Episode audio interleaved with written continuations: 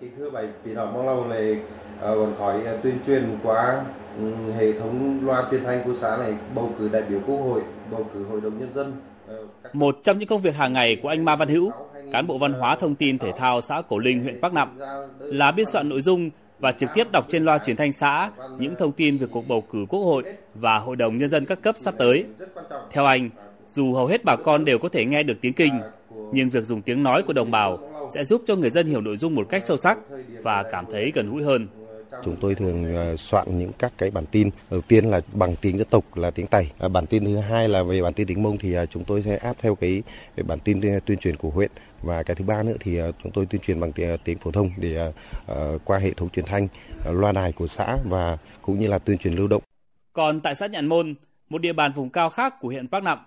một số khu dân cư chưa được trang bị loa truyền thanh, ban bầu cử xã đã cho thu âm vào máy rồi cho cán bộ dùng xe gắn máy chở loa di động đến từng bản để phát cho người dân nghe. Cuốn hỏi đáp về bầu cử gồm hàng trăm câu hỏi trả lời. Nếu đọc hết thì quá dài, lại khó hiểu. Họ phải biên tập lại những nội dung thông tin chính, ngắn gọn, diễn đạt dễ hiểu, dễ nhớ cho bà con nghe. Sau một đoạn thông tin lại đan xen vài bài dân ca mông, giao nên nghe rất nhẹ nhàng, hấp dẫn với bà con.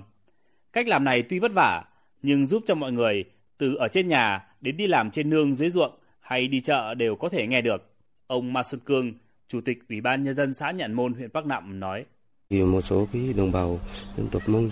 dân tộc Giao thì cũng do cái trình độ nhận thức thì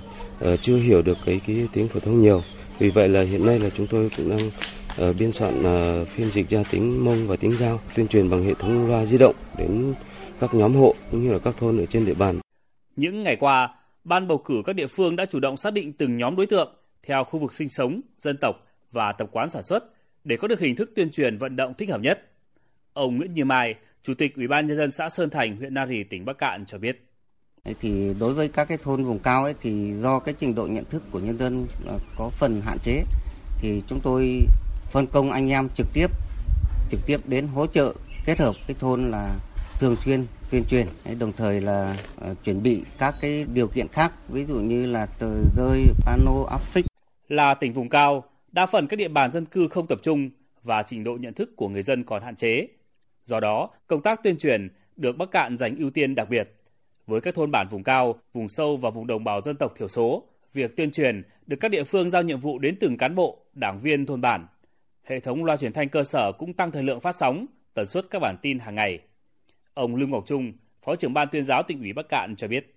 Từ đầu tháng 4 cho đến ờ, trước ngày bầu cử là ngày 23 tháng 5 là cái đợt cao điểm tổ chức các hoạt động thông tin tuyên truyền ờ, đối với lại đồng bào dân tộc thiểu số vùng sâu, vùng xa, ờ, vùng đồng bào có đạo thì bên cạnh việc triển khai các cái hình thức tuyên truyền thông qua báo chí, cổng thông tin điện tử của tỉnh thì tỉnh Bắc Cạn cũng đã chỉ đạo các cái địa phương phát huy lợi thế của hệ thống truyền thanh cơ sở thành lập các đội tuyên truyền lưu động đến các thôn bản tuyên truyền thông qua cuộc họp thôn sinh hoạt tri bộ hoạt động của ban công tác mặt trận và các cái tổ chức đoàn thể tuyên truyền tại các cái phiên chợ của đồng bào vùng cao. Để chuẩn bị cho bầu cử Quốc hội khóa 15 và Hội đồng Nhân dân các cấp nhiệm kỳ 2016-2021, Bắc Cạn đã thành lập hai ban bầu cử đại biểu Quốc hội, 14 ban bầu cử đại biểu Hội đồng Nhân dân tỉnh, 60 ban bầu cử đại biểu Hội đồng Nhân dân cấp huyện, 717 ban bầu cử đại biểu Hội đồng Nhân dân cấp xã. Hiện nay, địa phương này đã hoàn thành việc hiệp thương lần thứ hai với sự nhất trí, ủng hộ cao của cử tri.